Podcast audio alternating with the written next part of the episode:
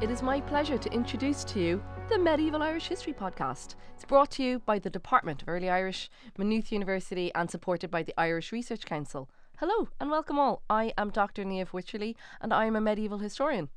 The purpose of this podcast is to explore the key events, people, themes from medieval Irish history with academics and scholars who work in these areas. So essentially, listen, it does exactly what it says on the tin.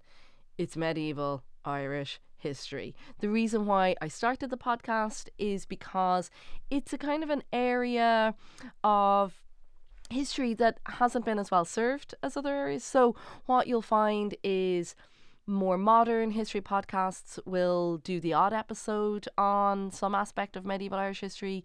Sometimes you will get podcasts from different jurisdictions who will get on a guest every once in a while from Ireland. Um, but there isn't anywhere, you know, there isn't just one place basically where you can get everything that just focuses on medieval Irish history. And lads, it's a huge field of study. We could run this for seasons and seasons, and hopefully we will, because there are so many topics to cover. So, in each episode, I'm going to chat to a different academic, or perhaps two. Uh, we're going to cover topics and episodes that we have lined up are Christmas and Medieval Ireland, which is a special bonus episode. We have a general overview of medieval Irish history, our first episode with Dr. Elizabeth Boyle. We're going to be looking at Ireland in late antiquity. So, how often do you think about the Roman Empire? Spoiler alert, all the time, every single day. So, please tune in first episode is going to be out on Friday, the 8th of December.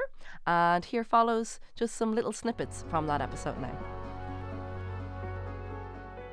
And he was reacting to this idea that Ireland was this kind of wild, ungovernable place mm. in need mm. of governance. In need of the and, uh, empire yeah, to come in. Exactly. So I think actually some of this stuff that I was saying about the romantic nationalist stuff that's had such an effect on the way that people like maybe popularly understand medieval Ireland.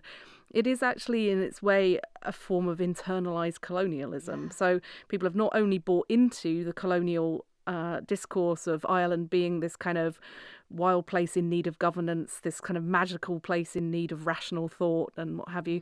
But people have then taken it and sort of turned it around into a kind of uh, uh, almost like, well, it, it's a great place because it was wild yes. and, you know, uh, magical. And, exactly. When in fact it's just as complex and, and economically sophisticated and, and politically sophisticated and, and, you know, kind of human as, as any other place at the, at, at the same time.